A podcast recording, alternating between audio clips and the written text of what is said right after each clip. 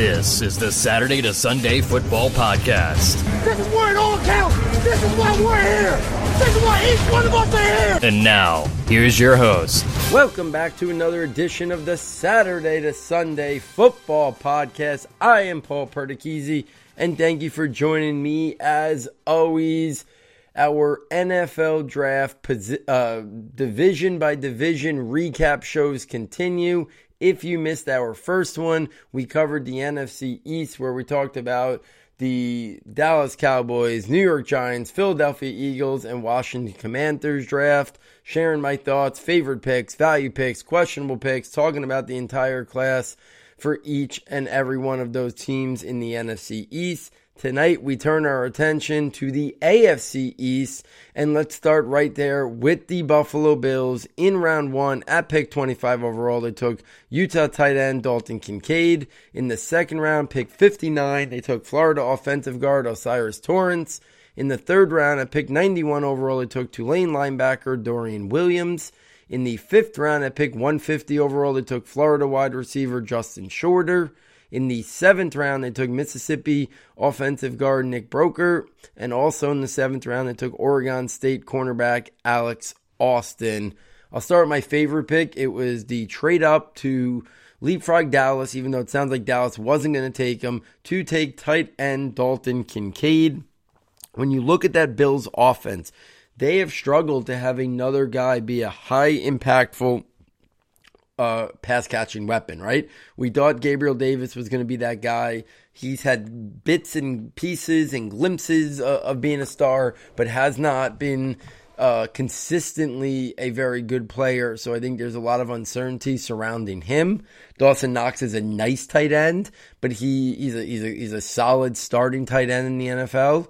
Good blocker, can do some stuff in the passing game, but it's basically been Stefon Diggs, and they have struggled to have another high impactful weapon for Josh Allen. And I think that's what Kincaid is going to offer. I think he's mostly going to be a big slot for them. They drafted Khalil Shakir last year. Gabriel Davis is still there. But I look at a guy like Kincaid and yeah, I was surprised that he was locked in as a first round pick. Now, he ended up falling more than some people thought. I never really understood the mid teens talk for him, but I think pick 25, you start talking about four wide receivers were off the board. You know, what was the next way they can get a, a, a piece there from the pass catching side? I think Dalton Kincaid was that guy. I personally liked him even more than Quentin Johnston. Uh, so I look at that. The only guy I maybe would have taken ahead of him, and obviously that would have been a, a big reach to take Jalin Hyatt when he fell all the way into the low 70s. But I could have seen that fit with Josh Allen and been like, yeah, Jalin Hyatt and Josh Allen w- would go really well together. But I think they're looking for another guy who could really attack the seam, be a guy who could really be effective there in that offense. We know Stefon Diggs is going to be double teamed. He's going to, you know, and if they run two tight end sets, Dalton Kincaid is going to get matched up a lot against nickel corners. He's going to have a size advantage on a lot of those guys. If he gets matched up against safeties, he's going to be quicker and faster than those guys. If he gets matched up at a linebacker, that's going to create mismatches. So a lot of mismatches that Dalton Kincaid can create. So you tie that with the attention that you know, Josh Allen always needs somebody spying on him because of his running capabilities. And we know it's Stefon Diggs. And, you know, and I think James Cook is going to have a breakout year this year and he's a weapon out of the, out of the backfield. That it's going to involve Kincaid being given a lot of opportunities to really see coverage that, that he could take advantage of. So I really like the pick. I like the aggressive move and moving up a couple picks to make sure they go get him because I think he was the last of the guys who were going to go in round one who could be a weapon in ter- a real weapon in terms of the pass catching core. And I love that they pivoted. If they pivoted, uh, if they wanted one of a wide receivers, we'll never know.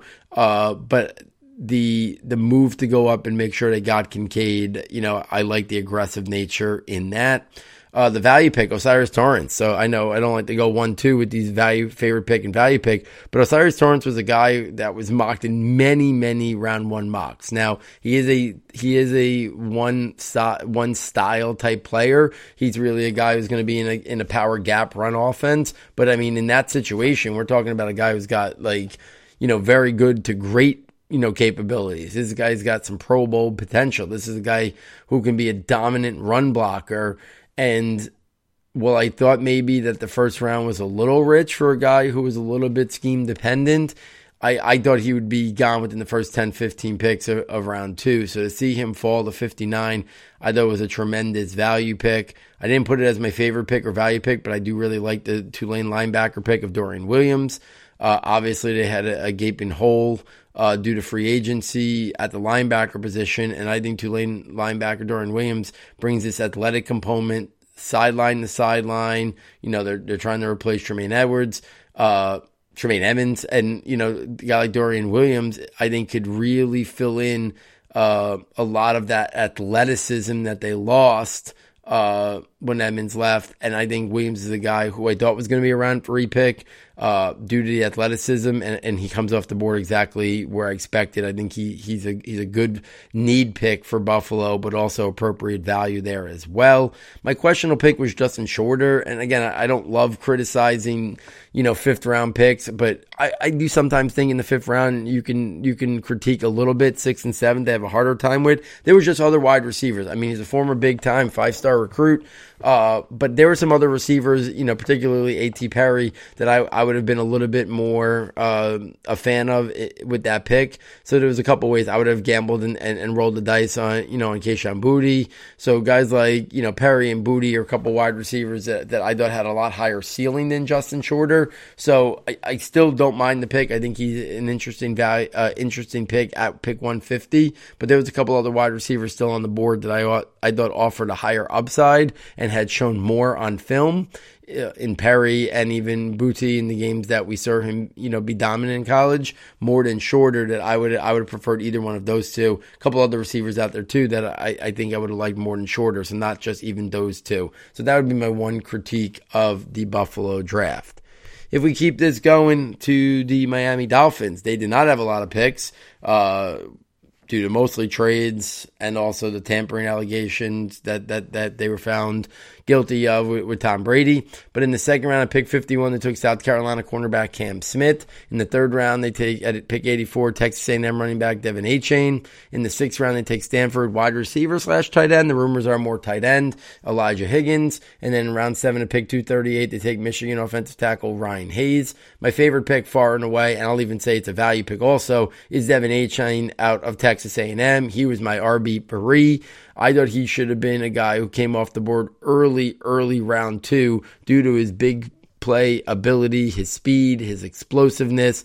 I just love it. What what the Dolphins have there with Tyreek Hill and, and Jaylen Waddle, and now you add De'Von Achane. There's no other offense maybe in the history of the NFL that had three players that have legit four three sub four three speed in the building because I think Achane when he plays, we see four three type speed. I know he was just slightly above that, but we're talking three guys that have legit four three or better speed in that offense that are talented, skilled players. We know how great Jaylen Waddle and Tyreek Hill are. Now you add De'Von Achane, you add that Kyle Shanahan that now Mike McDaniel's runs outside ski, outside run zone.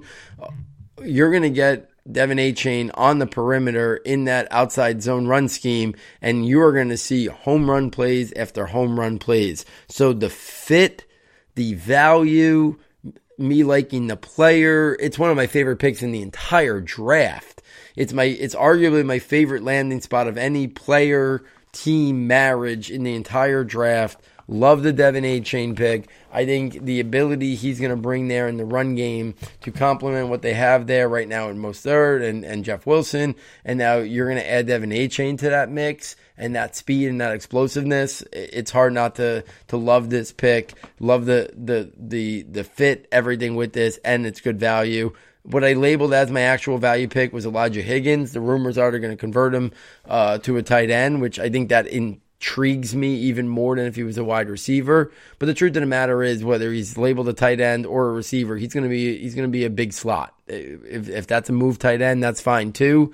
Uh, my question is, they didn't really take advantage of. They had a move tight end, and, who basically played the slot of Mike Gesicki, and they were really looking to get rid of him. Right? He he didn't really fit their role too much because the offense they want to run, how much they kick Tyreek Hill and Jaylen Waddle inside anyway so does he fit well schematically? I have question marks, but getting him in the sixth round the athlete that he is, at the size he is, and if he's going to move into tight end, that's just going to make his athleticism even more appealing. So I do think it was a good value pick. I also think Cam Smith came off the board right around where he should have. I like Cam Smith, the player. I think he steps right in there and could be a starting cornerback uh, for the Dolphins as well. If we're going to questionable decisions, obviously the tampering and then not even getting Tom Brady, that stands out. And then just trading most of their picks, right? But it's hard to argue with their trades. They traded a third round pick this year that they had for Jalen Ramsey. I'd rather Jalen Ramsey on a team that's looking to win right now than a third round pick. They traded a fifth round pick for Jeff Wilson there, who was very effective when he got there. They the fourth and the sixth was used as part of the package to get Tyreek Hill, and then they also traded pick 29 for Bradley Chubb. I, I do think the Bradley Chubb one is a little bit debatable whether I love that trade in hindsight, but the other ones I have no gripes with.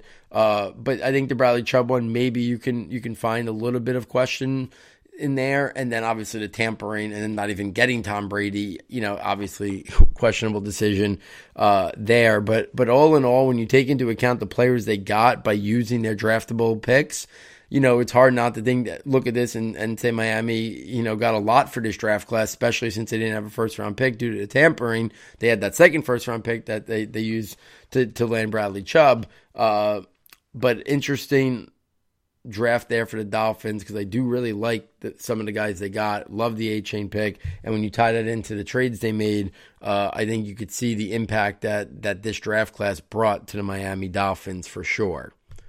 If we take this to the New England Patriots at pick 17 overall, they take the sliding Oregon cornerback Christian Gonzalez. At pick 46 in the second round, they take Georgia Tech defensive lineman Keion White. In the third round, Sacramento State linebacker Marte Mapu. In the fourth round, at pick 107, Troy center Jake Andrews. In the fourth round, Maryland kicker Chad Ryland. In the fourth round, Eastern Michigan offensive guard Sidy Sow. In the fifth round, UCLA offensive guard Antonio Mafi. In the sixth round, LSU wide receiver Kayshon Boutte. In the sixth round, Michigan State punter Bryce Barringer. Also in the sixth round, Liberty wide receiver Demario Douglas. Another sixth round pick, Michigan State defensive back Ameer Speed. Seventh round, Jackson State cornerback Isaiah Bolden.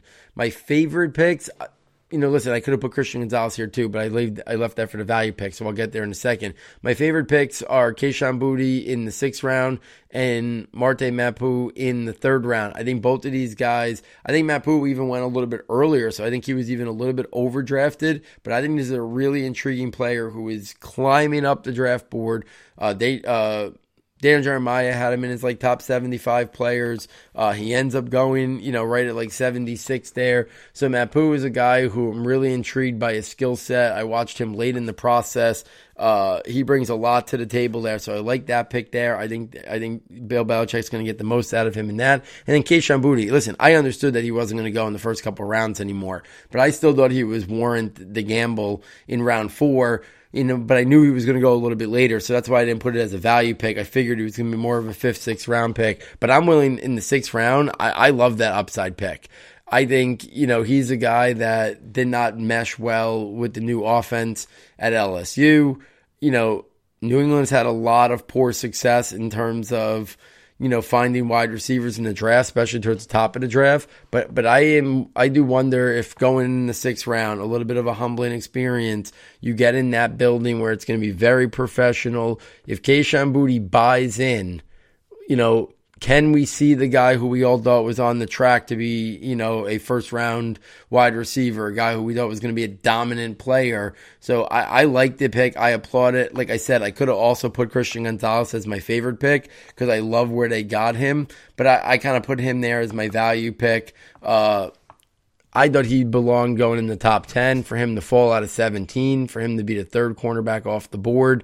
Uh, I thought that was tremendous value for that. Keion White in the second round, I thought that was about where he he should go off the board. Versatile defensive lineman, so I didn't put that anywhere, but I do like that pick as well. Uh, I like some Dave Paris guys. You know, Sidy Sow and Antonio Mafi are two guys. I'd be stunned if one of those guys doesn't become a starting, uh, you know, interior offensive lineman for the Patriots within a couple of years. So I think Sow and, and Mafi are two guys who were going under the radar a little bit, but had fans in the industry. Uh, I think one of them, if not both of them, could develop into a starter. My questionable moves are really great. One, a kicker in the fourth round a punter in the sixth round. They wasted two of their picks. I know they had a lot of picks, so somebody might say if they get their starting kicker and starting punter, it's worth it. I get it. I just still think the fourth round is too early. Early fourth round, there were some really good players left. Uh, I think I, I, think that's a little bit too early uh, f- for a kicker, and then to come back later, take a punter also in the sixth round. I think you know there's good punters that can be found undrafted, and then I think also that warrants going up there in terms of my questionable picks is Jake Andrews in the fourth early early fourth round. Almost nobody even had him as a draftable player. If they did, they had him as a, a late you know, day three pick, probably like a seventh round type guy. There was a lot of good centers on the board. Luke Wypler, uh, Olatunwa out of Michigan. There were there was guys on the board that I thought were far superior players uh, than Jake Andrews. You know, most people did not, like I said, have Andrews anywhere near the fourth round in terms of projecting. Uh, so I thought that was a, a, pick that you can question as well. And the two special teams guys, you know, going, you know, in round four and then again in round six. Let's take this to the New York Football Jets. Uh, in the first round, remember they had swapped 13 to 15 in the Aaron Rodgers deal, and then 14 Pittsburgh came up and I think took who the Jets wanted, which was Broderick Jones. So that 13 15 swap with Green Bay, I did think cost them the guy they wanted in the first round. Uh, they end up staying there at 15 then and take Iowa State edge rusher Will McDonald.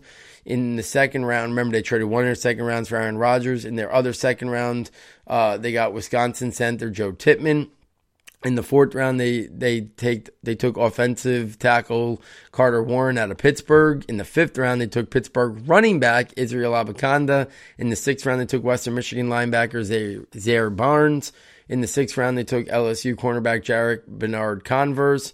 In the seventh round, they took Old Dominion tight end Zach Kuntz. My favorite pick is Joe Tippmann. He was my center one in this draft class. John Michael Schmidt was right behind him. It was like a 1A, 1B situation, but I like the athleticism uh, of Tippmann in terms of, you know, I think he could fit any run scheme, and I really like him on the perimeter, getting out there in, in his own run scheme. So I just like the athleticism a little bit more. I do think John Michael Schmidt can can handle any you know run scheme just as well, whether it's zone or gap. But I just like Tippmann's overall athleticism. I know he's a little bit of a, a, a unique size at six six at the center position, but he was my favorite pick. I think they had a gaping hole at center, uh, and and Tippmann helped solidify that that that O line there in front now of Aaron Rodgers. Uh, in terms of value pick, I put Israel Abanikanda and Zach Kuntz there. Uh, Abanikanda was a guy that I thought could have went off the board somewhere in round three. We saw guys like Tank Bigsby come off the board in late round three. If that was Israel Abanikanda, I would no one would have been surprised. Most people had him on that third uh, round three, round four border. So for him to fall the fifth round and pick 153 when we had other guys going in in late round three uh, you know, like you know, like I said, like Tank Bigsby, uh, like Tyjae Spears, who's got a lot of injury concerns. To get Israel Abanikanda the two round later, tremendous value, and then Zach. I thought due to his athletic testing, he went. He originally was at Penn State and then switched to Old Dominion. You, the, the numbers he tested out were as an elite, elite athlete. I could not believe he fell to the seventh round. We saw so many tight ends come off the board. You know, round two, round three, round four. I would, I would I can't believe Kuntz ended up falling all the way to the seventh round with that athletic testing. So Abanikanda and Kuntz, two tremendous value picks. I think Abanikanda by almost two full rounds. I think Kuntz by almost two full rounds. Uh, I do also like the pick of Jarrick Bernard-Converse in the sixth round, a traits based prospect from a big time college program that tested out as an elite, elite athlete. So I do like that Bernard-Converse pick as well. And then my questionable pick is Will McDonald. And here's the thing I really like Will McDonald. I, I think he's the best. You can make the case he's the best natural pass rusher with the best bend off the edge.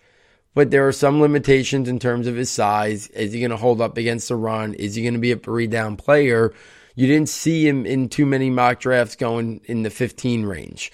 You know, a while ago, you saw Mel Kiper put him all the way up at eight one time post combine, but most people didn't even have him as a locked in first round pick. Some people had him in their round one mocks. Some people thought he was going to fall to the top of round two. The people that did have him in their round one mocks mostly had him in the the back end of round one. You know, a lot of people had connected them to uh, Will McDonald to the Chiefs, maybe, and that's why they went pass rusher at 31. Maybe it would have been Will McDonald if he was there. So I do think you can question it a little bit about they didn't they lost out on the offensive tackles.